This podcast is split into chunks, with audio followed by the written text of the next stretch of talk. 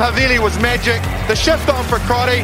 Boom, far down you go, Quackett Smith. Me, oh my, I have enjoyed that. Yes, boy. Sit back, relax, put your belt on, enjoy the show. Draft Rugby, the game they play online in heaven. Good evening, ladies and gentlemen, and welcome to the Draft Rugby Show, where we discuss fantasy rugby, the game they play online in heaven. I'm your host, Nelson, and today I'm joined by my usual co host, the only one that ever turns up, and that's Harry. Harry, how are you going?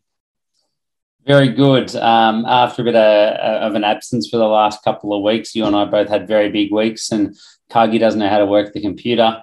Um, we are very excited to be back. I can say, speaking for the both of us, and uh, it's good to get another pod down. Yeah, look, we'll, we'll jump into the OG league. We'll just we'll just touch on it briefly. So the first two weeks, um, our terrorism clause has come into play. So the first two weeks were not completed by all teams, so they are not counted on the ladder as of yet. So we're only one week in uh, from a full round, and both myself, yourself, even Cargie, he scraped a win, which is surprising because um, his team's been pretty average in the first couple of weeks. But you happy with your first win? Uh, well, you can't you can't argue with a win, can you? Especially early days when I had Richie Moe and TJ Perenara sitting on the sideline. So I thought Richie Moe was going to be good for 150 points off the bench against Moana Pacifica, to be honest, and he just defended the whole game. So in spite of that, I got a win, and uh, yeah, I'm, I'm pretty happy. Can't argue with it hopefully we'll see him back next week or this coming week. But our game also was finalised last week, and I think it, it looks like I got the win. Is that three in a row for me? So that's got to hurt for you. I'm not going to wait for a response there. We're just going to keep on moving on. So you ready for the entree, Harry? Always ready. Ready as I'll ever be. So for our entree today, we're doing the Super Rugby Pacifica round three. Um, if we jump straight into this first game, that was the arrival of Moana Pacifica in Super Rugby. They went down 12 to 33 against the Crusaders. And how good was it to see Moana finally getting to take the field after a few disrupted weeks with uh, the coronavirus? But I just love to see the first try of this match and the first match they've played was scored by Solomona Funaki uh, for Moana. No one probably picked it, to be fair. And and how good to see them get on the board early. Well, they were just so much better than we expected, weren't they? Um, you could you could have forgiven them for rolling over and just getting dusted by sixty points, which is I'm pretty sure what I had them dipped for. Um, but they they defended incredibly well. They showed a lot of heart and they were very very good. The Crusaders obviously threw a bit of a B team out there and got got everyone a bit of a run. So they managed to snatch a bonus point, an attacking bonus point in the last kind of dying minutes of the game there as well. So they won't be too disappointed. But yeah, it was it was really encouraging from from Moana Pacifica. So they would have beaten the Rebels by about hundred points if they'd played them for their first game. Probably, to be fair. Look, I, I don't want to take anything away from the Crusaders, but something that makes them special is you can just slot any of their players in. And because the cohesive unit's so good, they do so well. But when you change their entire team, Hmm. That cohesive unit is not there. And we didn't see some of these players you'd expect to step up if you threw them in the A team, step up. But look, I think Moana Pacifica did very, very well and will probably pose a threat and, and beat the Rebels quite convincingly later in the year. Yeah, my my uh, my player to call out there from the Crusaders was Kini Naholo it's good to see yep. him getting a few runs, and they they used him a lot, and he's very very exciting with ball in hand. So that was awesome. And and from the other side of things, I thought uh, Levi Aumua was exceptional yeah. at outside centre for the Moana Pacifica as well. We also lost one Fainga'anuku, but we had Tima Fainga'anuku, so we made up for it, really. Yeah, that hurt. That really hurt. Didn't hurt me. But look, uh, the next matchup was Drua versus the Rebels. Do you want to take us through this? Yeah, so the Drua first win ever. I I did oh, I kind of saw this coming a little bit, but I was I just couldn't believe it. You know, I wanted to tip them, but uh, I just thought for sure the Rebels, just with their professionalism, their systems, they should just rise up another level and pip them when it comes down to it. But that's not what happened at all. I think they got up a 14 0 lead, the Rebels, and then still managed to lose at 31 to 26. The Fijian and Drua were just magnificent from that point onwards. So how exciting! I think uh, I was still blowing up because I had Hombosi for the uh, first try scorer, and they deemed him to be picking it up from an offside position, which I mean, my my uh, draft rugby coloured glasses say it was definitely legal, and I wanted it to go ahead. But um, fantastic game, 31-26 for the Fijian and Drua. Uh, the Vilevi, the Vilive Miramira try where they scored oh. off the off the opposition line out and he just burst through. He just clearly wanted it so much more than the Rebels. And how fast is he from 40 meters out as well? Oh, it was great to see. Look, I, I actually tipped the drawer to win this one and Drua to win because I just thought that not only is the Rebels team pretty average at the moment, they were disrupted and and the Ndrua was just going to come out firing, sniffing a win here. Look, the the one thing I think for the Rebels, maybe two things, uh, two two tries to Tonumaipea, um, two line breaks and an offload. So he was not bad for them on the wing. And Tamati Ioane, he is a physical man and needs to be involved in their team every week because he is a scary, scary man. Yeah, I think he'll be fast tracked now um, with with sure. the health of the rest of the team. But also, I just feel bad for Matt To'omua in this one. The guy's been copping cop and crap left, right, and centre for how bad the Rebels side are. First last year, but it's going to happen again this year and has already started. The poor bloke's got a bunch of under 16 club players around him, and we're wondering why he's not steering the ship around and making great decisions. Like, it's an impossible position to be in. You know, you and I, yeah. pre pod, were talking about the fact that Ray Nu'u, we were very excited for coming into this competition as a young player coming through in the centres that looked good over in the uh, New Zealand domestic competition. But I just think when you put him in this side as well, he's just got no chance of actually excelling. I don't think anyone in that backline does. I think Joe Powell has been another just really hard worker in that team, and the, yep. the side just hasn't got it together at the moment. I think it's really harsh to judge some of these more senior players off the performance of the entire yeah. side. I think we're having a few new people trickle back in over the next couple of weeks. So hopefully that'll help them. The third matchup of the round was the Force versus the Reds. Force fought very hard in this one, 16, going down 16 to 29. But look, the Reds, I hate to say it, but it was a very weakened red side, but a very well steered red side by James O'Connor. He was back to his distributing, distributing and facilitating best off the boot, plus taking the ball to the line, finding that perfect pass, maybe a second man out hitting a gap, and and the Reds just found the way to get this done. Uh, the one big controversial thing here, Harry, was that Paisami card. What do you think of it?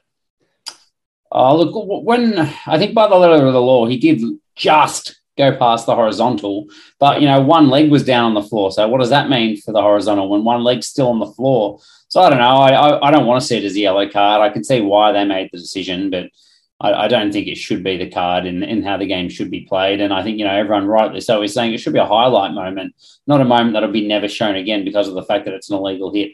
That should be on the top of the, the um, Morgs' uh, big hits kind of leaderboard on. Mate, let, I, I vote let it stand on the, the board. I don't I don't really care to be fair. Like you had what uh, was Mataele break the line.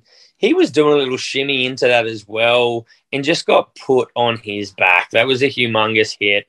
And as you said, it was a lift one leg. And yes, he got it wrong. And I can understand us wanting player welfare. But there was so much in that tackle that I think was good that overweight. It wasn't a, a, dangerous tackle. It wasn't a risky tackle. It's not shouldering someone in the head or anything like this. It's I think it was just something that went awry. Worst case, it should have been maybe a penalty, but um, bit of a bummer to to see it go down like that but yeah. I'm sure we'll see more of it throughout the year. And I, I would just highlight as well on this one. I thought number one, I think it was a hugely disappointing performance from the Western Force. I'm not, I'm not buying this. You know, they actually played really well, and it's so good from them to make it such a spectacle. That's BS. Like they, they were there to win a game. The Reds yeah. were a massively weakened team. They had a huge disruption trying to get over to the Western Force uh, home ground over there in Perth. It, there's just no way that they're happy with that performance. They weren't able to put I any agree. pressure on in points. Yes, they defended well and they were gritty, but man, you, you can't concede that many points to the 29 points to a B rate Reds team. Let's be let's be honest. Without all their leaders, after all these yeah. distractions, and be happy with it. I, I, thought it was hugely disappointing from them. The pieces were there, but they just didn't have the polish. And the other thing I'd point out is I thought Jock Campbell was exceptional as well. I thought his defence in particular, he made a fair few exceptional cover tackles where I did not think he was going to make the hit against players like Mataele, I just assumed he would get run over, and he just didn't. He, he stuck every single one of them, and I thought he was excellent as well. He's definitely rising week to week. Blues Chiefs was the next match of the round. Blues going up 24 22. This was a tight foot match, and the Chiefs had the chance to, to take the, the win after some indiscretions from uh, Tom Robinson. Big South uh, at the back end of the game, and boy, oh boy, was he relieved when he saw that kick miss. Um, celebrating, absolutely. He, he was celebrating. Um, how about Brad Weber scoring a double in his 100th, ba- uh, basically bookending the game? I think, oh no, were they both early? They were both early, I think. Yeah, they, they weren't. He, he came off uh, in the second yeah. half there. But geez, I don't think you'll see many players have a better 100th game. I'll forecast yeah. out of the future and say Angus Bell's 100th is going to be better, but he's the only one. he's the only one. very fair, very fair. We also had that Caleb Clark yellow card offside, knockdown. I yeah, mean, he, he, deserved a yellow. He deserved a yellow. Yeah. Never had a chance to get the ball. A line break was was there for the taking. Poor old Bryn Gatland had that kick to win it as well. What a big moment. Not the easiest kick, but geez, it wasn't the hardest either. Huge pressure. I'll, I'll give that to him, but disappointing not to see him nail that. And, and really, I think the Blues kind of escaped with the, the game there. I think they were pretty lucky to win it yeah, I think what was 40 out, maybe on the 15 meter line or something like that. But um, playing for I think Daddy, marginally harder than that, to be honest. But yeah, it, it, wasn't it wasn't too bad. Playing for Daddy Gatland's team, you really would love to do it for your daddy, but he didn't get it done. So uh, what can you say? Next Maybe we'll leave uh, Joshua on there for the full 80 from now on. Probably. Hurricanes Highlanders. Yeah, I thought this was a really good performance from the Hurricanes. They were pretty disrupted pre-game. Um, I think they have a, they had a few players that had never played for them before or weren't even in the contracted squad. Their their hooker, I, have got to look his name up. Sorry, uh, yeah. Siua Maile. Um, I'd, I'd, never ever heard of the bloke before, and you know we love doing our research pre-game. And Richard Judd as well got a, a run for them, it, which was unexpected. And then off the bench, they had Henry Logan, uh, sorry Logan Henry as well, who scored a try late uh, which was you know re- really exciting for him being a player that was brought into the team very very late in the piece. So yeah, they're doing it pretty tough with their squad, and I thought it was an exceptional win to get up 21-14. The uh, the player that I wanted to highlight though was uh, none other than Thomas Umaga Jensen, who I think we've been waiting and waiting and waiting to see when he was finally going to make a, himself a presence in Super Rugby and the extra size that he's carrying this year. He's just a very very damaging runner. You mentioned Tamati uh, Ioane before. I think Thomas Umaga Jensen is the same thing, but playing in the centres. He had nine tackle busts, two yes. line breaks, and he ran 62 metres. And it was kind of exactly what we saw off the bench for him. And he did it for the whole game. It was really, really exciting to see really impressive. I think after that round one matchup, we all just wanted to see him start because he just lit the game up when he came on, and, and seeing him start, he, he does it no matter how long he's on the field. The other name, I think, playing Cargie's advocate, he's not here, so I'll just throw it out there. Saula Ma'u on debut, I think it was. 142 kg, 194 centimeter prop. You just know Cargie would be raving about this bloke. I, the only thing I saw from him was he was absolutely massive. I think he threw an offload as well in his very short amount of time on the field, but that is a big boy. And uh, the other one I wanted to point out was sorry to Paul Liam, but Liam Coombes Fabling as well, yeah. into the side on the wing. And geez, that was a pretty easy try that he should have he should have caught and put down, shouldn't the he? Kick. I, I think it's pretty harsh on Scott Gregory to be sitting on the bench when you've called a bloke in from an injury cover and put him into the starting side and you see that happen. Like, surely that's the last time we see Fabling, Coombes Fabling start. I really don't understand that at all. But look, I mean, we're not coaches here, but I feel like we're fantasy coaches and we would have never done that. So that is wild. The final matchup of the week was the the Brumbies Tars. Let's just say Brumbies got lucky you know, other people may disagree, but we'll just say it. Um, the Brumbies won 27 to 20. Back into this game, I know we're just going to jump straight to the end. We can we can touch on more, but back into this game, that Will Harris try off that Donaldson Ben Donaldson line break, beautiful stuff. Couple awesome. players around, but it was Will Harrison who put his hand up to get that ball late in the game as well, like 72nd minute or something like that and got the ball, I think, 40 meters plus out and ran it in to score in the corner and, and placed the ball really well under that pressure. So that was awesome to see from from him. He's really building throughout this this early part of, of 2022 after a few disrupted years. Um, is there anything else from this game, Harry, that you yeah, I want to mean, mention? the other one was uh, poor old Jack Grant. I think the, the Waratahs had a really good late showing and uh, managed to get themselves in a position where if they could could run the length and score, they would have drawn the game or converted try. Jack Grant wasn't going to be in the side. They had Will Harrison originally named to to cover halfback, and when they had to shuffle their team around, that's not how it went uh, went ahead. I think Jeremy Williams was pulled late with a groin infection. Nah, well, it was the late Turner try as well. Late, late Turner injury, ankle sprain, pre-game. Uh, yeah. Oh, yeah. Okay. Sorry. That, that's right. Yeah. Um, so then, because of that, um, Jack Grant came onto the side, got some few minutes at the end of the game, and the Waratahs building really, really nicely. Jack Grant decides to break down the short side with absolutely no support around, where basically either had to score the try from 55 meters out, or they turn the ball over, and of course he gets tackled out into touch, and it was kind of like. Like what? What was the point of that play? There was nothing on there. It was a miracle play, trying to be the hero, and it was just Yeah. misguided from a young player, which is disappointing. But you know, look, I I don't want to focus on that because I think there was a lot of good stuff from the Waratahs and a lot of good stuff from the Brumbies. Um, I got one more, got one Yep. more thing. I just, I just want to yeah, touch go on, on. that for, for Grant, if, if that's all right. Look, I, I think that, that that's the sad thing at the moment. The Brum, the Tars have lost or not had the chance to equal or win. That would have gone into Golden Point from some just little discretions from from individual players coming off the bench. And I think that's the stuff that the Tars will improve. They will learn to win these games moving forward. But Jack Grant, you, you love to see a player take a chance, but that wasn't the chance that he should have taken. No, They, they've done 10 plus phases and worked their way up the field, 40, 50 meters, and then to see that happens a bit frustrating.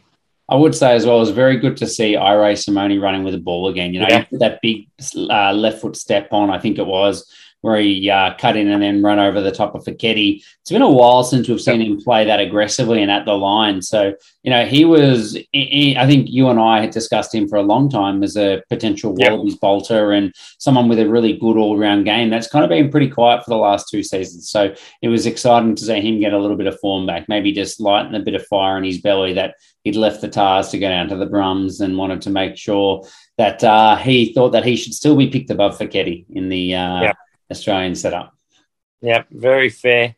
Fantasy match, a fantasy man of the week. You're going to be happy about this. Apisalome Vota with 73 points. Love to see a Fijian Drua player taking out the man of the match of the round. But look, man, man of the week, 115 meters of 14 runs, eight tackle busts, a line break, two turnovers, one and nine tackles.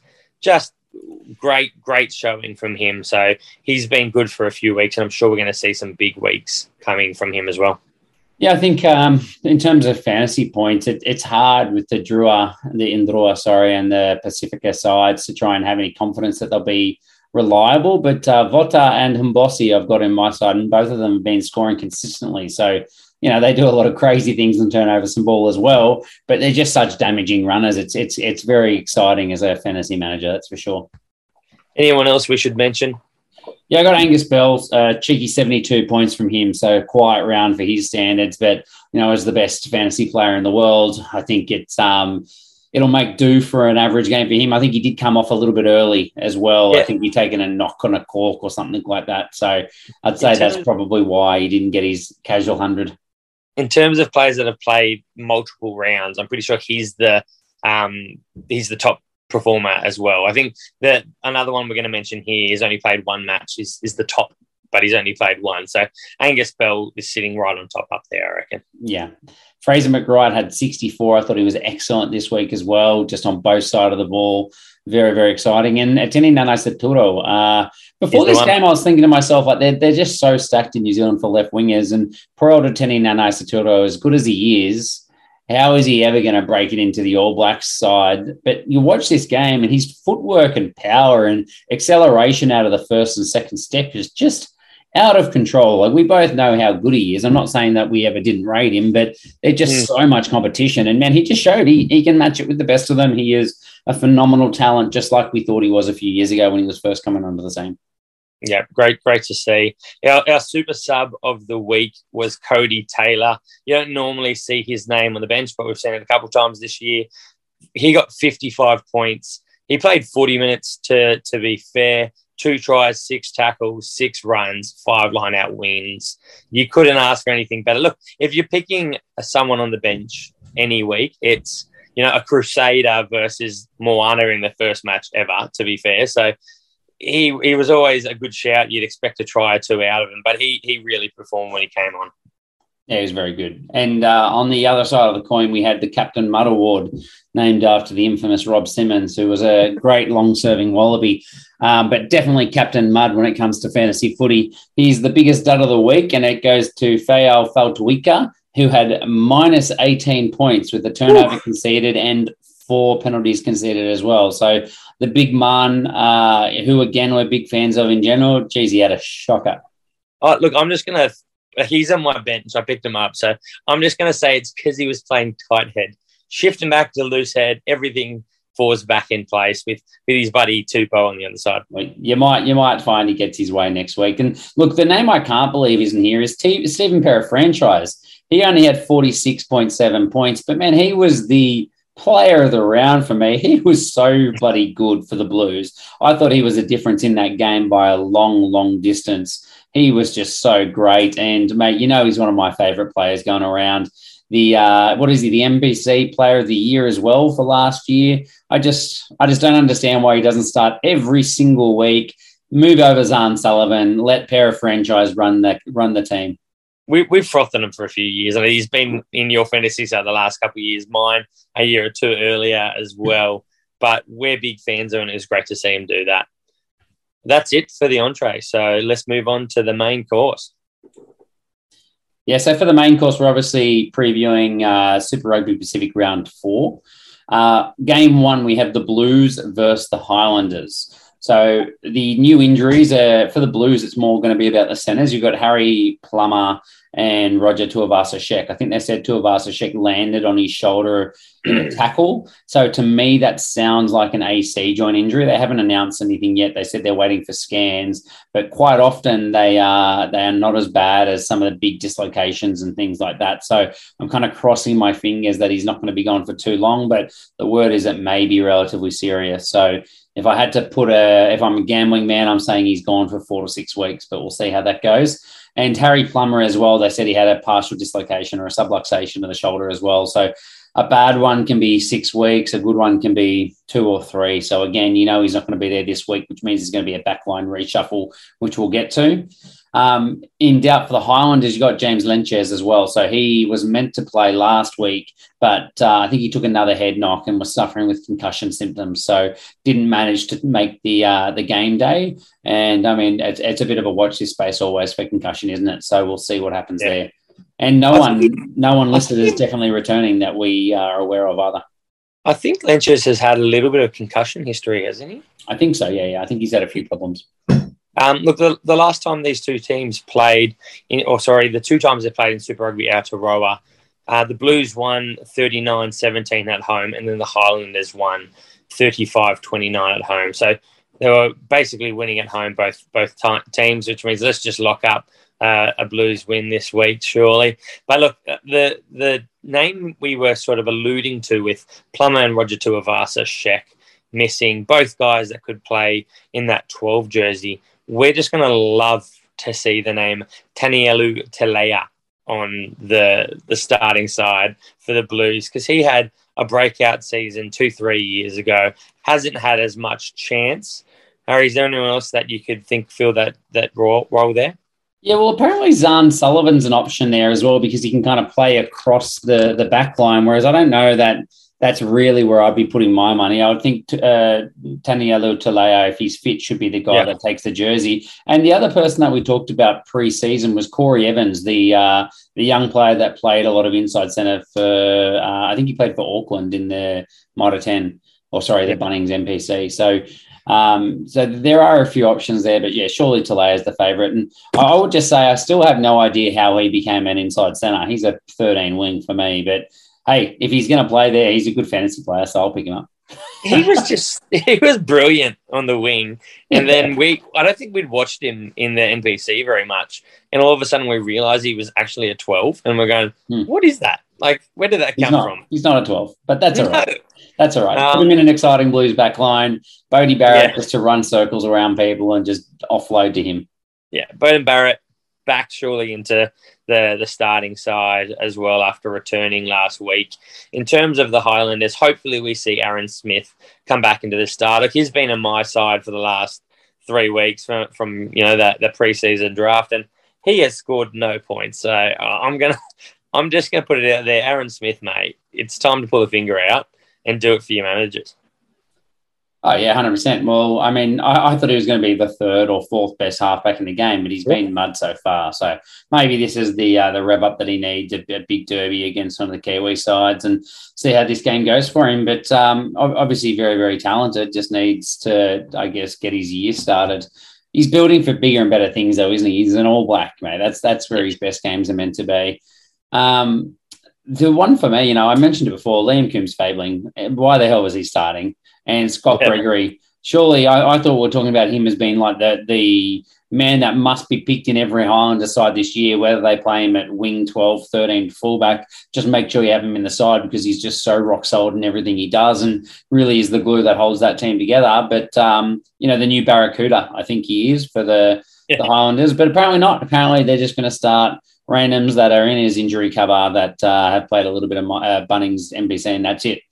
I think he's straight onto the left wing. Liam Coombes, fabling. See you later. So that's my call. Yeah, it was really baffling to see, to be fair. But yeah, the other one that we thought was maybe a smoky was Ngani Punivai Yeah. returning. Do, do we actually know how close he is? Yeah, he was back training with the side last week. So I don't know if that means that he's in uh, full game mode and open for selection, but I think he was very, very close last week. So I suspect he is available to come back, although nothing's actually been announced. And I mean, if you need a, a bloke that can that can add some depth at outside centre wing, maybe he comes back by the bench, but he could be another one to slot in at the left wing as well. Yeah, hopefully we get to see him back soon. How do you see this matchup going, Harry? Who do you think the winner is? Is it as simple as the Blues are going to get the win in Auckland, or do you think the Highlanders will have a shake? Look, I'd like to say it's that simple, but the Blues have been pretty underwhelming to start the Mm. year. I think having Bodie starting, I think we'll start. We'll, we'll see them starting to come into their own in terms of the shapes that they want to play. Um, although that might take him a few weeks to kind of fully get into the swing of things. I think their their pack has been really impressive, and I think if the Highlanders are going to stay in a game, that's generally how they do it. So I think the fact that they're going to be kind of cancelled out in that regard, then it's going to come down to a matchup of the back lines, and I think that's where the Blues are just going to run over the top of them uh, pretty comfortably. So yeah, I, I would say the Blues by ten points. I think in this one. Yeah, I like it. I think the Blues are going to bring it home too. Let's roll into this next matchup the Rebels Brumbies. This is actually, sorry, this is not, this is the wrong game. Uh, both undefeated written here. This is definitely not. I thought it was the Reds Brumbies for a second there. Oh, Um, that is harsh, mate. Just to dig the knife. in. Wait, wait. Rebels are un not defeated, and the Brumbies are undefeated. So there's still something special to it. In terms of new injuries, Folau Fainga'a injured himself with an ankle, so we think he's probably in doubt. Yeah, well, they said that he, uh, it must have been just before half time. I think he came out of the half and played another 10 minutes with it. So obviously not really serious. But the fact that they took him off from that point means that uh, they're a little concerned with him.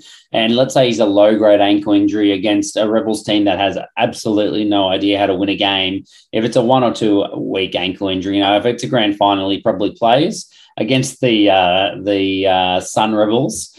Yeah, I, I, I don't think he'll play. I think they'll just rotate him out, Well, particularly with the depth they have at hooker.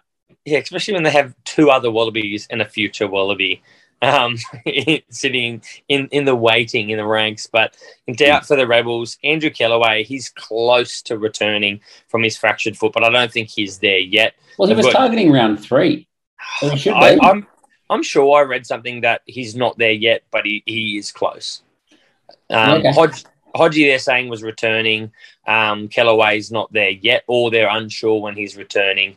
We've got uh, Lachie Anderson and Uelese. Do you have any updates on those two? Yeah, Lachie Anderson apparently very close to playing last week as well from a groin strain. So you would think that means he's a pretty good chance this week. And even if he's got a torn groin, I'd just tell him run straight up and down the pitch and you can't be worse than the back stuff put out there so far. So I think he's a pretty good chance to get a run on the week on the weekend on the wing. And uh, Jordan Uelese, he uh, he popped the rib cartilage, I think, in round one.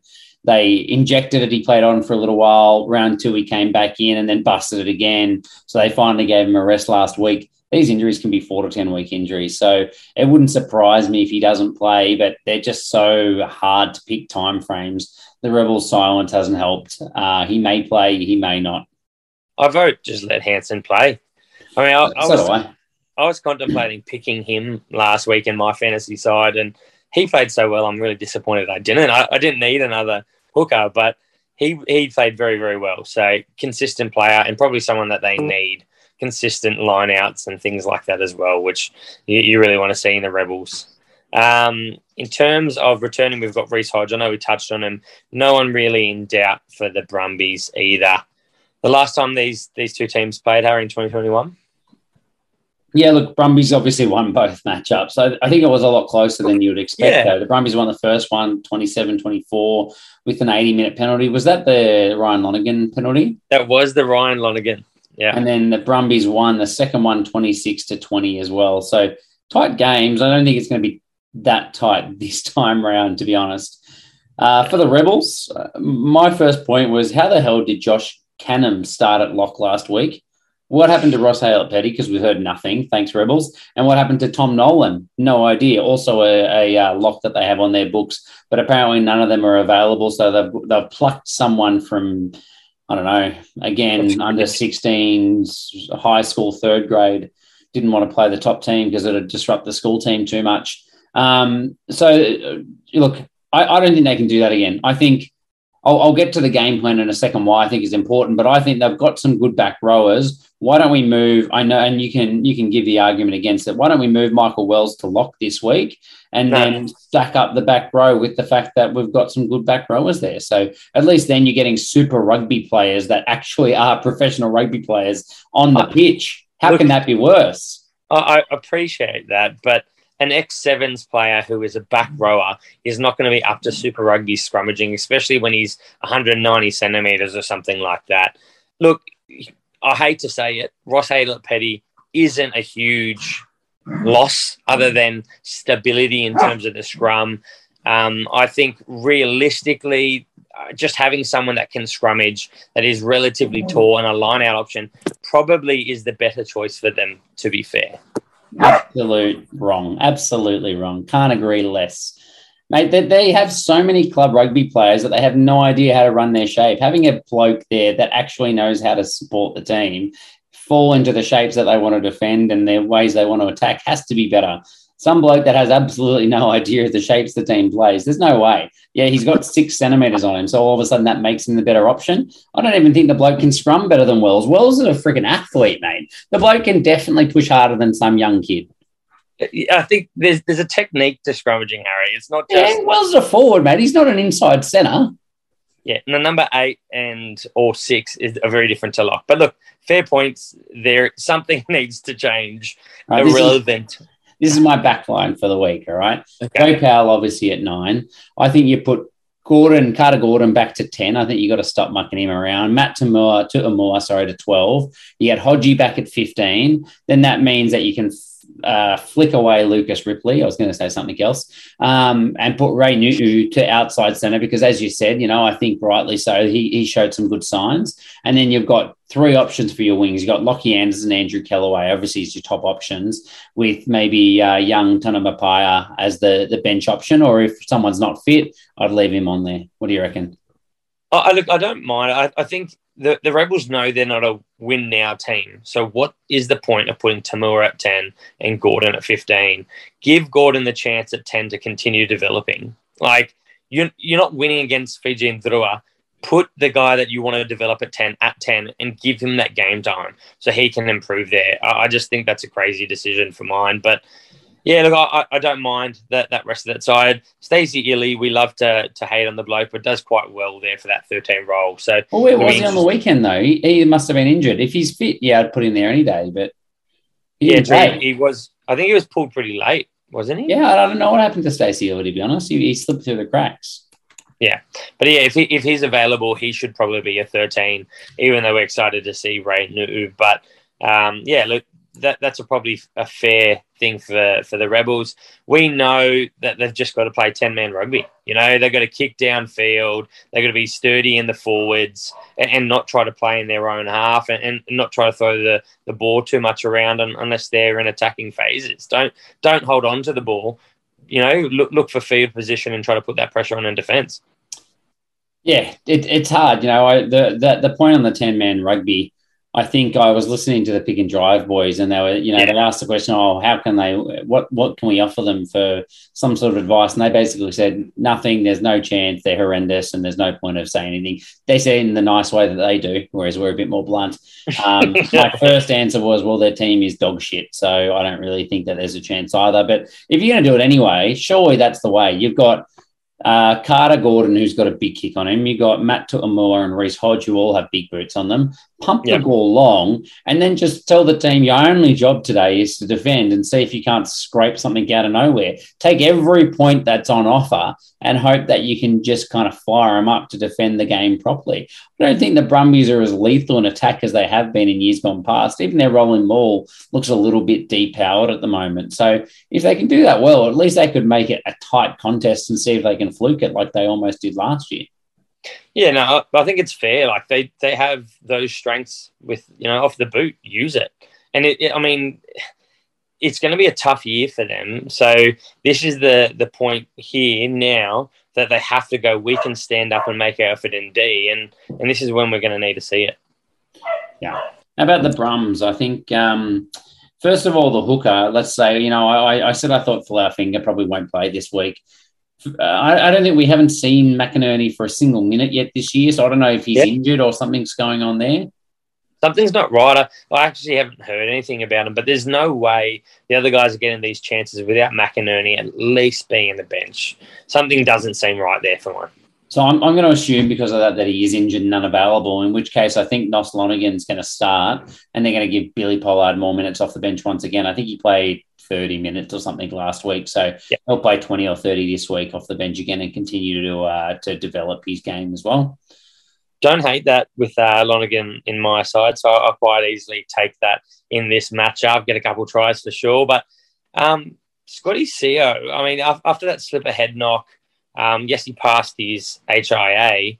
Do we get to see Sio work his way back into the starting side or, or get an opportunity here against a weaker side? Because he did get a couple matches last year. So, you know, this would be the perfect time for him to get that start and, you know, just build up a bit of that game time as well.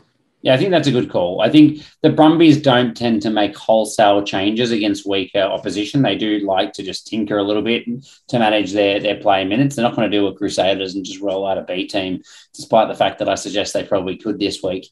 Um, I, I, think that's a very good call. If Scott Sio is going to start a game, this is probably one. It might give him the opportunity just to give Slipper a bit of a rest when he's been banged around a little bit and give someone else a run. So, yeah, it wouldn't surprise me. I think it's a good call. Other guys we might see if there are a few more changes are, are Jesse Mogg and Chris Feauai, Fireway Saltia. Um, I'd love to see these guys get a bit of a run. I mean, CFS, we know what he can do and what he has done for the Reds. It just would be a great chance to see him get ball in hand, whether he's covering, you know, somewhere in the centres. I don't know how much I'd love to see it. I mean, I, I just love to see him on the field, to be fair. But Ikitau, Simone, I, I'd just love to see that centre pairing continue to build. So maybe he gets a chance on the wing, maybe he gets a chance to give one of those guys a rest. But Jesse Mogg, he could also come in, cover fullback or wing. Yeah, I just think that they've started the exact same backline for three weeks in a row now, which is obviously a good yeah. thing. I sorry, I, I, take it back. Ryan Lonergan got a run there in the middle there, so yeah, um, so not not exactly the, the same backline, but other than that, the same backline. So I think you know you you surely got to see someone get an opportunity, whether it's Mogg continue to get more minutes because he's their kind of longer term solid backup. They want to develop him, or Ollie Sapsford they've had high raps on as well. Uh, any of those guys, I think you know even maybe Cam Clark gets his first minutes off the bench this week. Yeah, true. Again, I think you made a, a pretty fair point. They don't love to just do wholesale changes, but I, I, think we'll see one or two of these. How do you see this one going? How much the Brumbies going to win by? Honestly, I, it's a it's, it's it's a hard one. I I haven't thought about this now. So if you want to if you want to have a stab, and I'll, uh, Look, I, do my research. I can see where your eyes are. You're looking go straight to a betting app. Um, no, no, I'm not. I'm not. I'm not. I'm actually just looking at how much the Brumbies beat the Drua by because I think it's a pretty good sign. The, how the, much did they beat the Drua by? The Brumbies beat them by 39. Oh, I was going to say I don't know why, but my first thought was 33 points, but I feel like it's being very generous to the Rebels. Um, but maybe with Hodge returning, you know, using that boot, if they can utilize it well, they'll stay in this match in that first half before it breaks away if there are a few more changes than we're used to, that'll disrupt the Brumbies a little bit as well. So I'm just going to stick with that 33 points. Nice. I'm, I'm just going to edge it a little bit. I'm going to go 35. Could be less, I think, if they can get most of those players back that we mentioned, but I suspect that they won't get them all back all in one go. So 35 points and a very dominant display. And the Rebels just in a big, deep hole after this week. Our next matchup the Hurricanes have their first crack against the Moana Pacifica. In terms of new injuries to report, Jamie Booth, he did his knee. Um, do we think he's out for this one? Uh, yeah, yeah, almost definitely. They, they don't know what it is yet, but I think he's going to be gone for a few weeks by the sounds of it. Yep. We've also got in doubt um, Ardie Savea with a knock to the knee. That man doesn't seem like he can be injured, to be fair it was just a play, an interview with the coach, and he kind of mentioned in passing that there was a few players with some grumbly injuries, and specifically said Ardie had taken a knock. So I, suspect that then you know the next thing we're going to get to, we may as well get into now. The Hurricanes are going to be torn apart by COVID, I think, this week. And yep. I, I, can see if Ardie's anywhere near right, he'll just say, Matt, I'm the leader here, boys. I'm going to turn up and play. I don't give a stuff there's no way I'm leaving a young team to go out there without me. So I suspect that he'll say, yeah, it's a knock on the knee, mate. I'm playing. Um, and I'm hoping that they say the same about, same about TJ Perenara. Hey, mate, you haven't been training with the side. You're not back yet. Just come back a week early and start the game and play 80 for us. But maybe that one's a bit less likely. Asafo Aumua was the, for the record, is the one that everyone's uh, is guessing was the first player to be ruled out from the, the top squad with uh, well, COVID he's he's been confirmed as crook, but not having COVID. Did they say that? Did they say yeah, crook? He has been confirmed as crook. Right. Okay. He's got quotation COVID. marks around crook. Yeah, he's got COVID for sure, and it's a ten day isolation period as well. So, if I, I, think he was originally named in the side, wasn't he, and then pulled late. Which yeah, means yeah. that he only got detected to have COVID within a few days of the game, which would suggest that with a 10 day isolation, he ain't playing this week. Dane Coles isn't good either, so they're going to have their bench hookers in there again. Um, I, I, think, and it, I read somewhere as well. I think they said that there were a number of players that had now picked up COVID, but they were confident that they had planned well for this and that they had a competitive team they could put out there. I think that's code for we don't want our game to be delayed. We'll play any any team we can against Moana Pacifica and back ourselves to try and get the win. Yeah, there's there's an article that came out today um, saying that it is going through their team. COVID is going through their team. So, I mean, the fact that it's stated, you, are concerned a little bit. Um, we're going to just see some rookie Hurricanes players in there, but it is against, you know, an unestablished, established team, unestablished team in Moana. So I think they're just going to do whatever they can to play. Yeah, but you know, I, I think having said that, Moana Pacifica are not going to be an easy beat. I think they showed no. last week that they're a passionate side with a good defensive line, and if the Hurricanes can't put a, a, a very strong side out there, then I think it's not going to be a foregone conclusion. Um, I, I, was looking for like obvious changes or potential changes in their Moana Pacifica side because I think the Hurricanes are pretty impossible. Yeah. I, am just wondering if maybe Jack Lam gets a start purely because you know he's one of the very experienced players in that side. I, I could see him getting a run. I, I base that off the fact that we thought he was going to be one of their starters to start the year, and he was on the bench last week. But uh, in the back line, I thought the majority of the players in that starting side were exceptional. I found it really interesting that they played uh, Enari for big, big minutes on the weekend. I think he, I, I don't know exactly when he came off. I think it was, uh, 70 minutes or 65 minutes or something like that, which I, I think to me just showed the standings above Taumateine that, uh, sorry, that um, he is the first choice. So I don't expect many changes there. So, you know, the only one I could really find was uh, Neria Fomai. Uh, probably didn't have yeah. An exciting game. So maybe he's the guy that comes off and they just get someone new in there, someone Oh, to, to have can an I just- opportunity. Can I throw out the name? Timothy Tavatavanawai. Just Yeah. get the was- guy on the field. I was waiting for that. Uh, we we were just so excited to see him. So hopefully we do get to see him have a crack. Look, I, that's it feels a little bit bit rough to form for my, but um, yeah, no, get Tavatavanawai on. They're a new side. Surely they got to give some players some opportunity. Yeah, if you look at the the Ndrua, they're they're making some changes, so I wouldn't be surprised. Um, so I mean, knowing what we know, Canes Moana, what's your tip here? Uh, I'll say Hurricane still. Yeah. And I'm going to say by, again, you know, looking at last week's result, 21 points by the Crusaders, I'm going to say less. I'm going to say maybe about 12 points. I think they'll they'll get hit pretty hard by COVID and they'll scrape a win here, not too convincingly, and it'll be a good showing from the Pacifica. I'm going to go tighter. I, don't- I don't know why, but I'm going to go tighter. I know the, the Hurricanes snuck past the Highlanders last week. Um, Moana going to be better after that first hit out. So I'm going to say the Hurricanes are going to win by seven. I know that's, I don't want to say that tight, but I'm just going to throw it out there that tight. I was seven or 10, so I'm going to stick with seven. You're going, you're going well for your tipping comp here as well, mate. You need these extra points for the margins. Yeah, I've- look, I've done very well last week. The first two weeks, I missed a few games, so I, I definitely need to just make sure I get my tips in. But um, this, I don't, I don't think we can. Yeah, I don't think we can give much more about the game here because we don't know what Hurricanes team's going to show up, and no one knows Yeah. anything about Moana Pacifica. So yeah, that's it. yeah. Let's just go with the gut. But look, uh, Crusaders Chiefs last uh, Kiwi game of the round. Uh, Leicester Fainga'anuku with his injury. Do you know how long he's out for? Do we know what's going on there? No, they haven't. They haven't announced that properly yet. So I, I will be Google searching every hour. Trust me when I say that because he's in my team. Um, he- they suggested maybe he'll miss a couple of weeks. Who knows what that means with a new knee injury? To me, anyone that says a couple of weeks for a knee injury, that's uh, that's basically saying they don't know anything yet. Yeah, yeah. I think the the other injury we're looking at is Oli Jager with his calf tightness. Not a huge, huge one. Um, do you expect to see him back this week? Yeah, hundred percent. I, I think. Uh, well, I shouldn't say hundred percent. You can have a, these deep muscle tears that that present like that that can cost them time and can keep missing time. You know, it's it's often an undiagnosed injury to the deep muscle in the calf.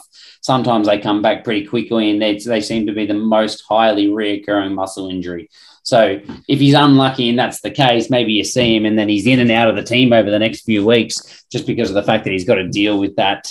Um, but I think more likely they've just been really proactive, said, yeah, you got a bit of calf tightness. We're playing Moana Pacifica. So we'll sit you out this week and make sure you're right for next. I think that's probably what's happened. Yeah, look, this is this is a big one for the Crusaders. We'll, we'll touch on a little bit more compared to you know last week, but the the Chiefs won game one last year. 26-25 Crusaders 24-13 in game 2 so both home teams winning again but surely we see Crusaders full strength back on the paddock paddock is that what you expect Did Chiefs really win that one in um, they did Was it the year Yeah. before they lost every game in Aotearoa? Probably yeah no they definitely got the win last year Okay, yeah, cool. Sorry, what, what was your question? I was still looking at that.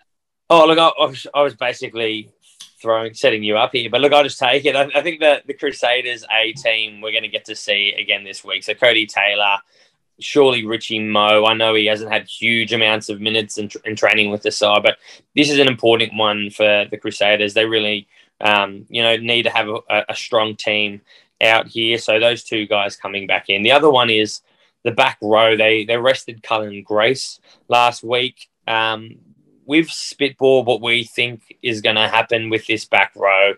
I think you've probably chopped and changed once or twice. You're probably chopping and changing again this week. But my personal opinion is you've got three guys there who are going to be there long term. So the fourth guy is Pablo Matera, and he can play six, seven, or eight. So I I think he gets huge minutes every single week, but I think maybe he gives the other guys rests. and can fill certain roles for them depending on what they need. So uh, my gut tells me Cullen Grace is back and that maybe it's time for, for Christie to get the rest, but I'm not 100% confident on it. Yeah, I'm with you. That, that, that would be my pick as well. Yeah. In terms of that back three, how do you see that shaping up for the Crusaders? Well, look, I, I, think it's made a hell of a lot easier by Leicester Fainga'anuku uh, not being fit to play. So I, I, think it has to be Bridge on the left, Reece on the right, and Willie Jordan at fullback. Uh, I would still stand by the fact that I think we should put Will Jordan on the wing, drop B- Bridge to the bench, and put David Havili at fullback. But I don't think they're going to do that. So uh, yeah, I'll go well, with the obvious choice. Yeah, I mean, you, you would love to see it. I mean, they've, they've got some some you know depth in the the centres later in on in the year, so start trickling heavily back into to fullback. I wouldn't mind to see it, but in terms of the Chiefs, we saw Tupou Vaa'i um, covering the six role for them last week. And that was mainly because no Mitch Brown, no Luke Jacobson, Sam Parker, Samipeni Finau. They did have Kaylum Boshier off the bench. He's not his brother.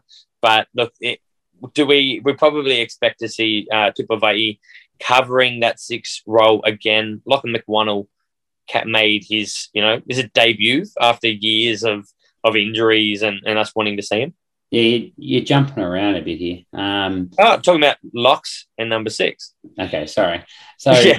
I, I, I think that Tupai will play six again. I don't think we've got any inkling that um, that those other players that you mentioned in the back row are going to be fit. So because of that, I think he'll start there again. I think the fact that they picked him over Kalen Boshia once means they'll do that again as well. Um, yep. In terms of Laghlan McWhannell, yeah, he played his debut game for this t- team in round one of this year. He's wow. had a very big injury plagued couple of seasons. I think when he was 19 years old, two or three years ago, maybe it's 2019. He was meant to the, the week that he was meant to start because of an ankle injury. He also fractured his ankle, and then since then, so he missed the whole season. And then since then, he's uh, he's had a patella tendon overload issue, which has cost him two seasons. He's had two operations. And reading an article of that, an interview with him today, he's saying it's still not very good, and he now is just used to the pain and manages it. He can still play, but he does have an ongoing issue there. So, geez, that is just not sounding very confident for the bloke playing big, big minutes. Which um, which means that yeah, if, if anything, it takes a little bit of depth out of their lock stocks. But with so many good young players, maybe it just means that Akoi gets a bit more of a run or something like that as yeah. well. Yeah, Josh, Lord, you know, Josh Lord was impressive. Yeah, look, they do have some some options there in, in the the locks, but yeah, I mean, Tupou Vaa'i is pretty agile for a, a big body lock as well. So can fill that six role well for them. Well, someone we both probably want to touch on, Pita Gus Sowakula, is just, you know, at his best at the moment in that, you know, number eight role. He's just an, an awesome player and you just love to see him with a bit of space he just keeps getting better. I, I honestly thought he was going to struggle to get consistent game time at six this year. Instead, yeah. they've pushed Boshier, uh, sorry, um, Jacobson to six, giving yeah. Peter Gus the eight jersey. He's just tearing it up. He's only 27 years old. I swear he looks like he's about 45. Man, yeah. he, is, he is on fire at the moment. He had a blinder last week. So I don't think this is anything to do with next week, but I just wanted to point it out.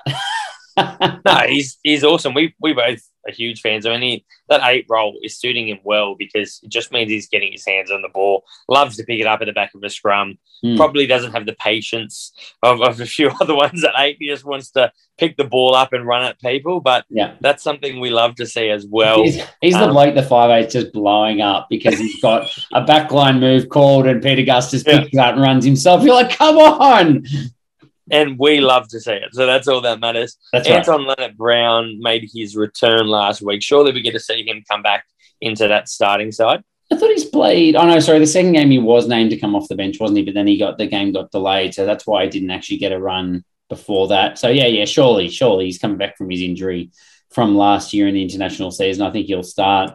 And the other ones I had was the rotation in the outside backs. So yeah. I've, I, I think we've uh, established that the Teni Nanai is the the locked in left winger, but I think they're just going to continue to rotate and give opportunity to the others. So you've got on one wing probably Shooter Stevenson and Jonah Lowe battling it out, and at fullback you got Chase Tiatia and Emoni Narawa.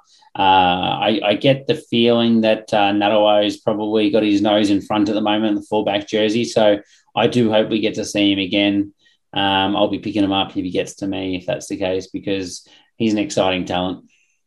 That means he's not going to get to me because you're low on the table. But um, no, I'd love to have him on my side as well. Chase Tiatia didn't do what we sort of would love and expect to see from him last week, but he's been such a threat, you know, pretty much every game he's played in the last year or two. So I wouldn't hate to see him get a bit more of a crack to see if he can really lock down that jersey. Naroa, yes, is an exciting player, has less experience. So he's the guy I'd prefer to see on the bench and slowly building, you know, throughout the season. And the Crusaders machine is going to come for the Chiefs here. Any thoughts on how the Chiefs should attack or play the game, or how do, how do they upset the Crusaders in in Christchurch as well? The the best way for them to upset the Crusaders is get the Crusaders to play a B team like they they played against Moana. Look, uh, it's going to be a very difficult one for the Chiefs. I think they've got to. I mean, however cliche it sounds, I think they've got to stick their tackles. They've got to have you know good line speed and quite a physical defensive line and get in the face of the Crusaders. There has been some disruptions for them early in this year, so that cohesion might be a little bit weakened at the moment. I'm not 100% sure we're going to see Richie Mo'unga start. I think we should see him start. I he's mean, definitely he's starting, champ.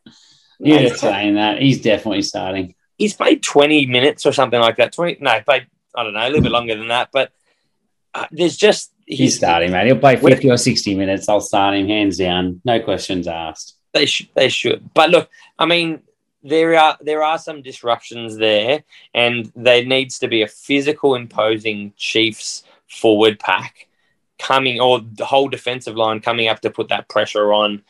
I mean, there's not many weaknesses in the Crusaders' side, so I, I think you're just going to have to play out of, out of your skin, play a, a blinder, and put pressure on them. Is there anything else you can do? No, I don't think that there's an easy answer. To be honest with you, I was just wondering if you had anything. I the one thing I would say is uh, I think Josh Ioane is probably going to be the the big key for them. I think it's a no brainer that the Chiefs forwards have to have an excellent excellent game if they're going to have a hope. But the Highlanders, ha- sorry, the Chiefs haven't put on a big score yet in this competition. I think they probably need a few more points in them if they're going to trouble the Crusaders.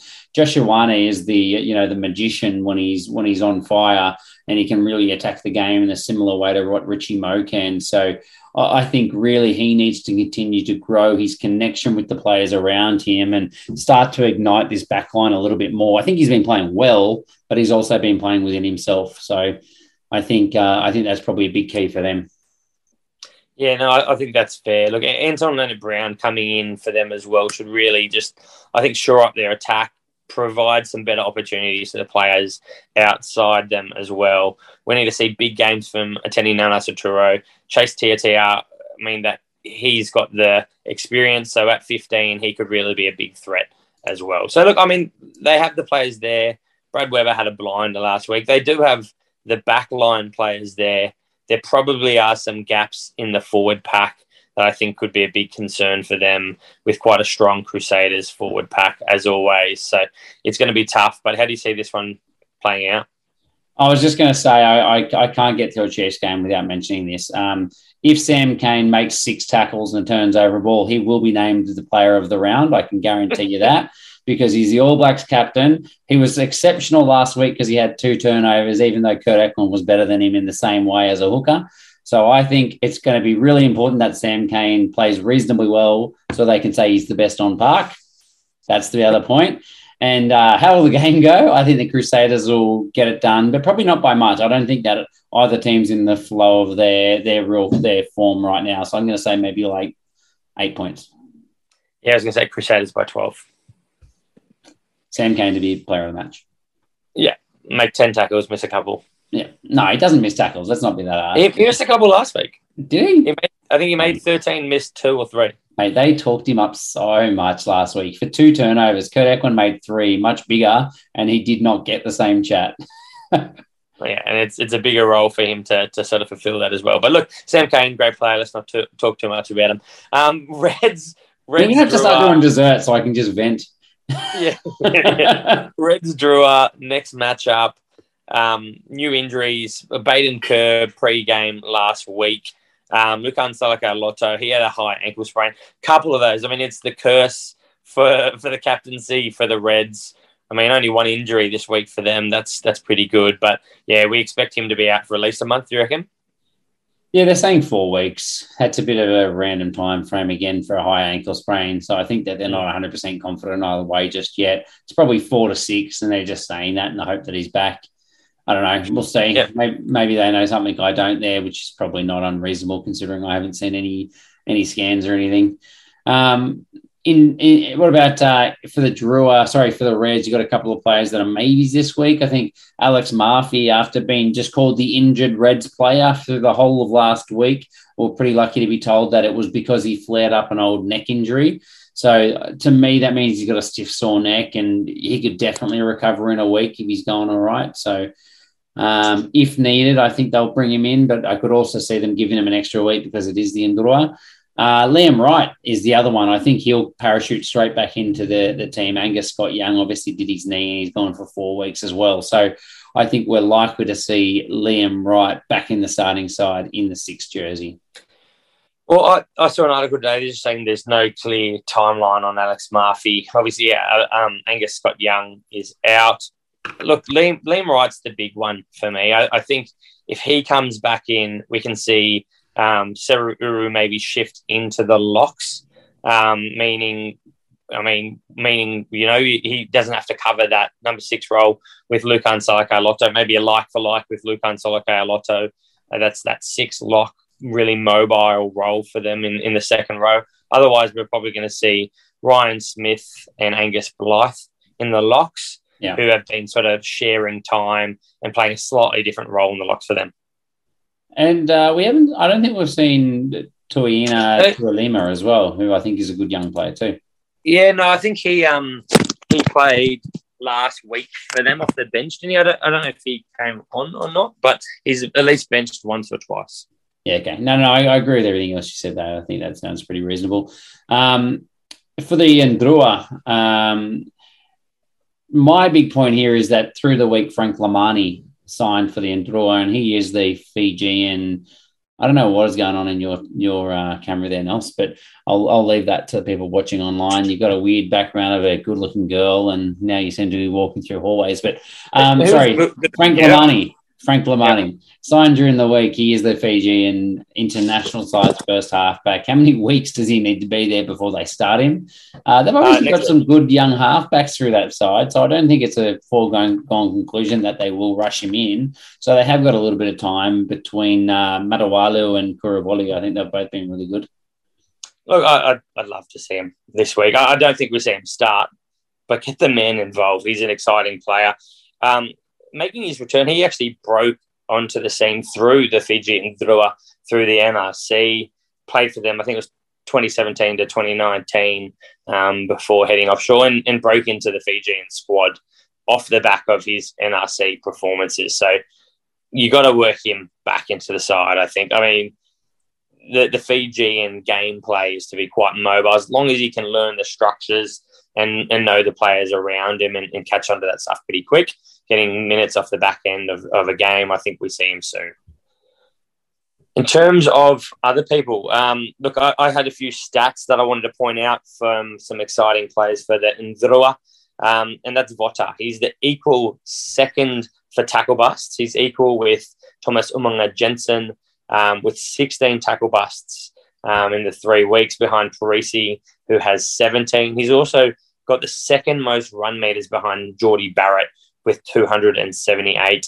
And another guy in your team, Harry, Habosi, is, is third for the run meters with 274. Something I'm sure you're loving to hear. Absolutely. When you pick up a Smoky and a Fijian side, you don't expect it to go that well. So long may their good form continue. That's for sure. Very exciting to watch, and I love the uh, attitude to rugby, which is it doesn't matter if I'm down with five by five points on my own line. I'm just going to try and throw a flick offload pass and score from the first phase. I just he just has absolutely no fear and just wants to be all out attack, and, and maybe not exactly what the coach wants, but uh, neutral rugby fans and fantasy managers alike will be loving it. Yeah, look, I mean, the thing about the Fijian thrower is we know they can throw a ball around and score from anywhere, but at this level, we need to see them, I think, playing out of their own half and not risking it too much close to their line. And I think if they're going to be risking it against the Reds, if they have a few players trickling back in, it's going to be quite, you know, risky and dangerous for them to do it. So I think as long as they can, with Teti Tela at 10, can look to clear their own line and look to make those, you know, opportune risks, uh, uh you know, in, in the opposition half, it, it's going to be a really, really good thing for the Ndrua. You mentioned Teti Tela. Um, he's he's battled with Caleb at this jersey. Will be interesting because I, I, I thought it was a you know a gimme that he was going to be the starter all the way through, and he's obviously made his comeback now off the bench from that Achilles injury. Muntz was exceptional last week. I thought he was, he really was. good. In particular, in yeah. particular, that little kick in behind. He's a good young fly half, Caleb Muntz. So I can see that there's definitely a good reason to give him some uh, some time to develop in that side. Maybe has the most upside out of the uh, the options there. Look, I, am not convinced he's got the most upside. I, I am a big fan of Teti Tela, who got 40 minutes um, throughout last week. Uh, he, he's the man for me to, to start. A bit more experience um, knows the players around him a little bit more, I think personally at least. So I, I, I, just want to see him get some more minutes. But the fact that he made his return and got 40 minutes, that's a pretty good indication for me that, you know, he might get the, the start this week. I, I 100% agree with that. What I more meant was that Tela's 31, Muntz yeah. 22. Yeah. So, so up, upside, Caleb Muntz. let, let the Enter man- Caleb Muntz let the man come off the bench. Yeah, all right, that's fine. Yeah, that's cool. Um, look, I, I think they really need to work out what's going on with their lineout. Um, defensively, defensively, I thought they were pretty good. Even their scrum was pretty pretty effective last week. But uh, Tevita Ikanivere just really needs to work out how to throw straight and throw to his pods. They, I know he's had some changes in the locks, and to be honest, I'm not completely convinced by uh, as well at, in the number five jersey, but their their the lineup throwing has just been awful. I don't know if it's a wrong call or if he's just not a, not a good thrower, but we would be absolutely crucifying him in an Australian setup right now for not being able to throw as a Super Rugby hooker. Man, he's uh, he's got to get that so- sorted because you know Dolokoto is sitting in the uh, in the wings, and I always thought he was going to be their first choice. That that's the name I was going to bring up. Surely Dolokoto, who has you know Fijian national team pedigree, he's the guy that gets the start. He's he's 27. Um, he's got a more consistent throw from what we've seen from him. Yeah. So if it, it's it seems like a no brainer. If the the line out woes continue, that Dolokoto's got to move into this starting side. Yeah, yeah, yeah, hundred percent. I'm with you. I think that's going to happen. Um, what else, mate? Oh, Meli Derenalagi, the the White Shark. We're going to see a big game from him soon. We were, so. we were absolutely frothing on him pre-game, pre-season. Look, I, I, I picked him up in the initial draft and, and dropped him after week one because I just thought he's a guy that can get himself involved in ball in hand, and there was no indication that he was going to try to get ball in hand. That was my my view in game one, and mm. rather than persist with him and keep him on the bench, I went he doesn't want the ball or he can't find his way into it, and we all know what a threat he could be but 15s is different to sevens, and he needs to find out, out those intricacies to, to work his way into the game better. So I think that's going to take some time. And obviously, uh, you can't talk about uh, the new captain of the Fijian Ndrua without mentioning the OG captain, Nemani Nagusa. Uh, he came off after round two in the second half there, which obviously we just expected he'd play 80 minutes every week. So we suspect he has an injury, but there's just no more information out there at the moment for that one. But uh, yeah, just be aware. I don't think it was a rotation thing. I think he is injured. Well, I, I wonder if he got injured in game two. He played the full 80 game one, came off a little bit earlier in game two, and then we haven't heard or, or seen of him since. So I'm, I'm not too sure what's going on there. But um, we saw Cirikidaveta, a player that we've been, you know, potentially excited by the fact that he's. Oh, we were. No, sorry. We, we definitely were, mate. Not we were. We look. We were. Look, NPC. He's a lock that can cover number eight. He's 194 centimeters, 110 kgs. He's someone that we wanted to see. Good experience with Tasman, but he's just not looking as fit as we expected. I yeah, think. I honestly thought you were going to say 194 kilos. The bloke looks like he's the size of a house at the moment. He's blown out. For a guy that was was looking much more dynamic in the New Zealand domestic comp, they said that he doesn't fit any of their starting 23 jerseys, so they had to give him the number 28. he couldn't wear a normal Super Rugby jersey because of the fact that he is too big. He is blown up. He is not the same athlete we thought he was going to be coming across. Talking about people that can't fit jerseys, Sean Maloney. I don't know if you you watched it between two posts. We we flicked him across our rugby jersey, and he said it didn't fit him. That was a three XL. He made he That did is- say on the he did say on the show he's a four to five XL, so you got to do your research. Uh, we we didn't have jerseys that big, but look, no, he, I think it looked great to see. I, I think it looked good, mate. I'm not I'm not willing to jump on that bandwagon. Look, I thought it was I thought it was snug on him, but he was going to keep it on. But yeah, no, I think I don't think it was too comfortable for him. Not the stretchiest material, maybe. But is there anyone else you wanted to touch on from the Reds or from the Ndrua? How do you see this one play now? Uh, look, Reds are going to get up by a pretty decent margin, I think. Um, probably by 28 points. That's big. I I'm probably gonna temper that excitement from the Reds. I know they've had lots of injuries and lots of people out at the moment, so I'm going to say maybe Reds by 18. Seems very low, but I'm going to say Reds by 18. Right, perfect. And the last game of the week is the Waratahs. Waratahs by 25.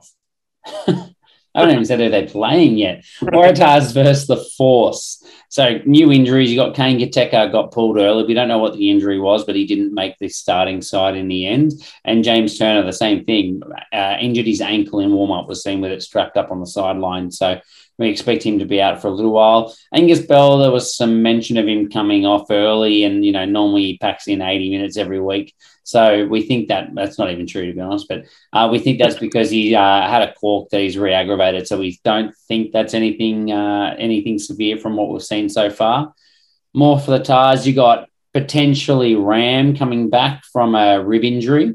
Um, so he's kind of on the verge, I think, last week. And then for the Force, you've got Bayley Kuenzle, who missed a couple of weeks now with concussion. Although, to be honest, the way that um, what's his name in the inside centre jersey there for the Force has been playing. Long term. Kiwi. What's that? Long term Kiwi. All Yeah, black.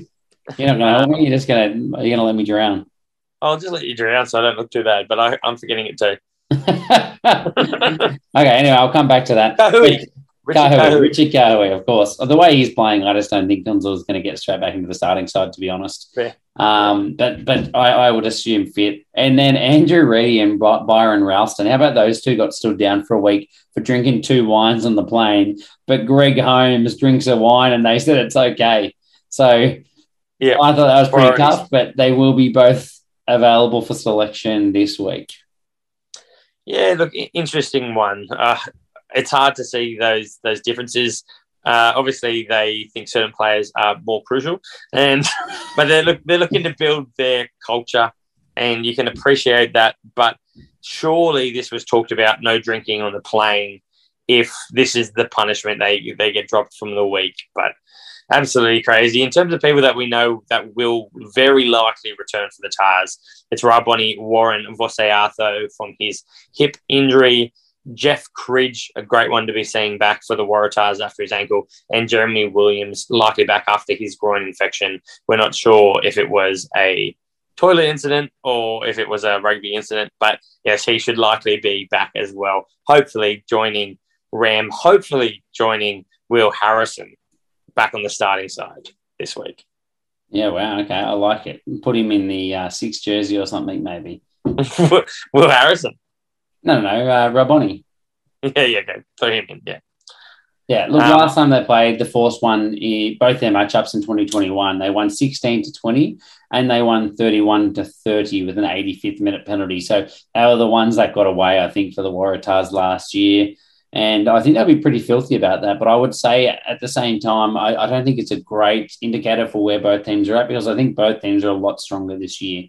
The yep. Force took a step back last week and they have to now fly all the way back to the East Coast to play the Waratahs. So I'm hoping that travel as a, a Waratahs fan makes a big difference. But uh, re- reality is, I think the Force should go in in this into this game as slight favourites. They've got uh, some depth in their back line with those injuries coming back. Um, and I think what's uh, Ollie Callan played seven for them as well, who's definitely not an open side flanker, but I thought he was serviceable as well. And it's a pretty yep. solid uh, back row with a bit of balance there when you got Stander down uh, down in the sixth jersey as well. And then you even got the likes of like Fergus Lee Warner um, at lock and obviously Tim Anstey at eight. So there's a lot of good things going on there uh, yep. for the Western Force. Look, yeah, interesting one for, for the Force versus Tahs because there, there is some huge differences from last year. You've obviously alluded to it a little bit, but the Force this season uh, are still struggling a little bit. Uh, although they showed last week, they're struggling a little bit to, to get points on the board. Waratahs similarly have had huge opportunities and huge amounts of time in opposition 22s or opposition half in the last few weeks and not really converted those into points, but they're getting to those opportunities far more than I think we've seen the Force do. And I think that's something that hopefully we see develop week in, week out, and we're going to start to see some more points on board by the Tahs. Um, I'm jumping ahead. I'm not talking about any results here, but it's two teams that probably haven't scored as much points as they should or we'd expect to in the last week or two. So what you're saying is it's going to come down to which of the teams can kind of get their accuracy and attack on the line going yeah. better.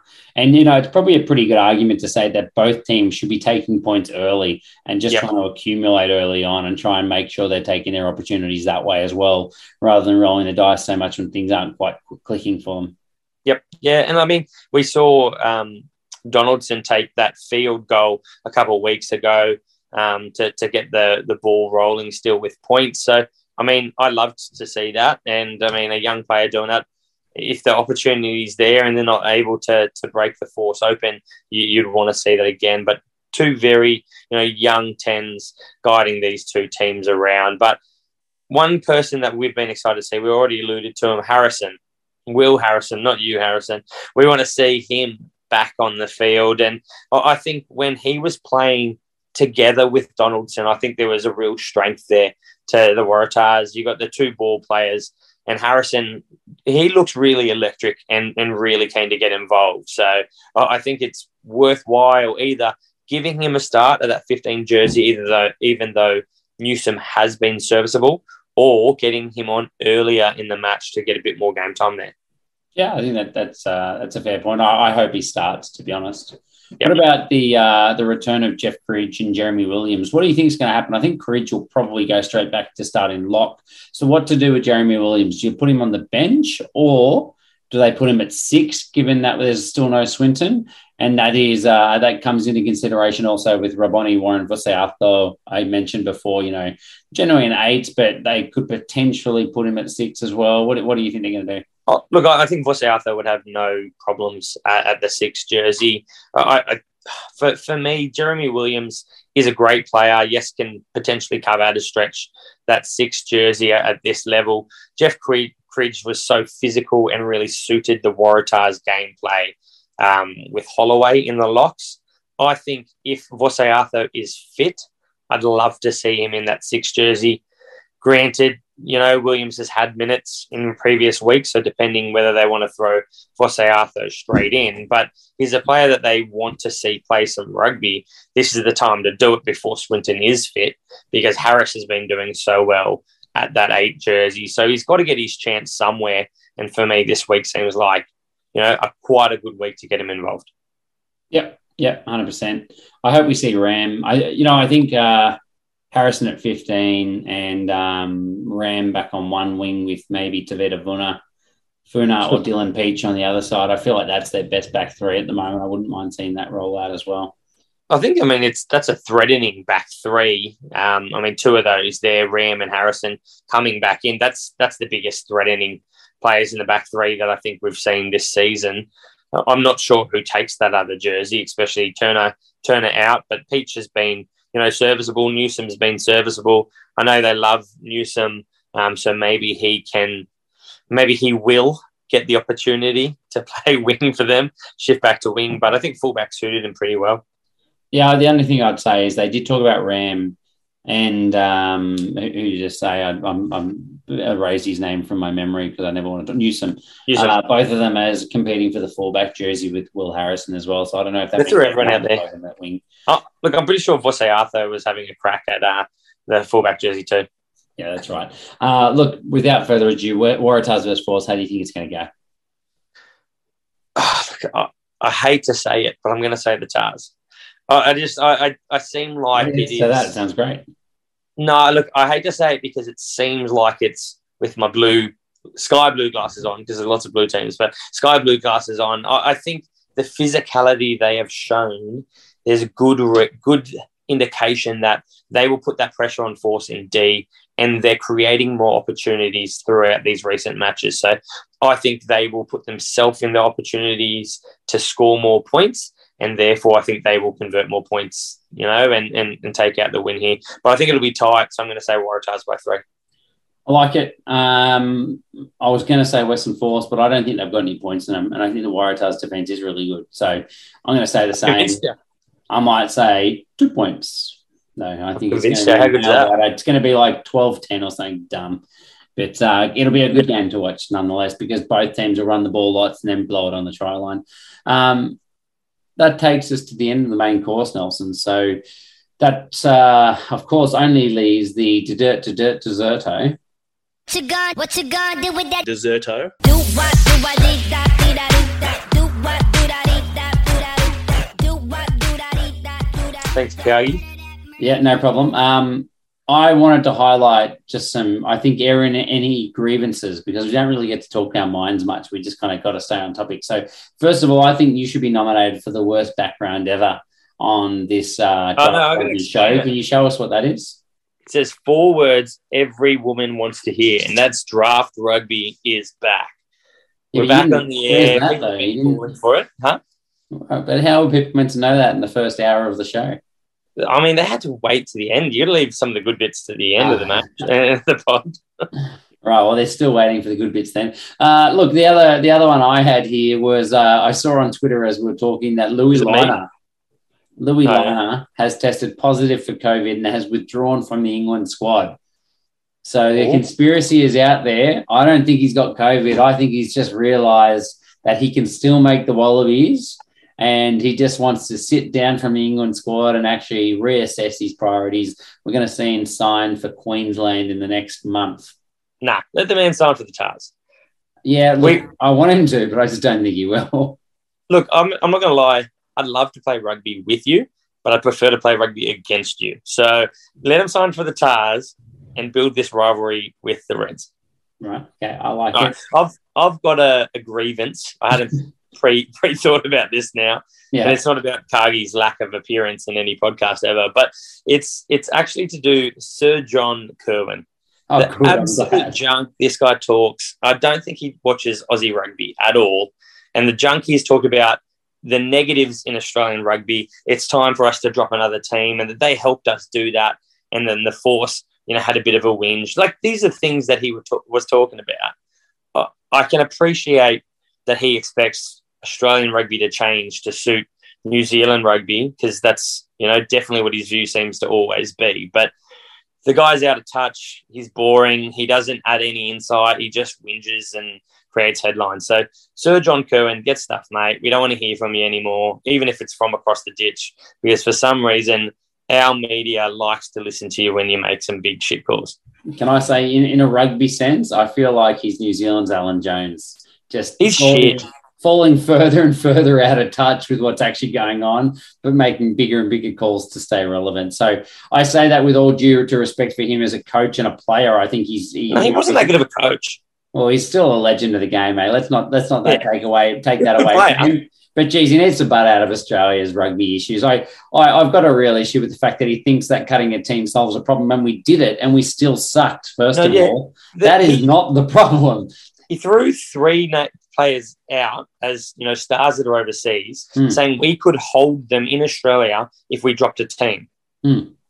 Samu Kerevi, when did he leave? When we had four teams. Nice.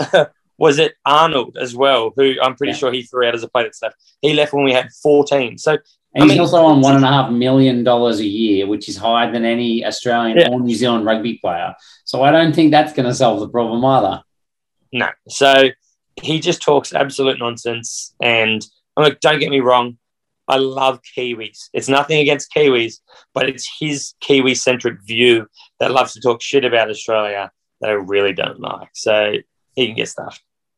Yeah, and uh, look, the, the only other one I'm going to air a grievance with is whoever I'm playing fantasy footy with next week. I don't even know what the draw says. I'll have a quick look so I can just call them out in the pod and say, it's going to be a gimme win for me. Uh, I'm Might be. versing Chrissy, the champ, actually. Mate, I just beat, I whooped him this week. Yeah, that's right. So his, I days, his days are done. It's good to see. I'm excited to uh, knock him off his purge. TJ Perenara and Richie Mo starting as well. So Who am I playing? Who are you playing? You are playing Cargie as well.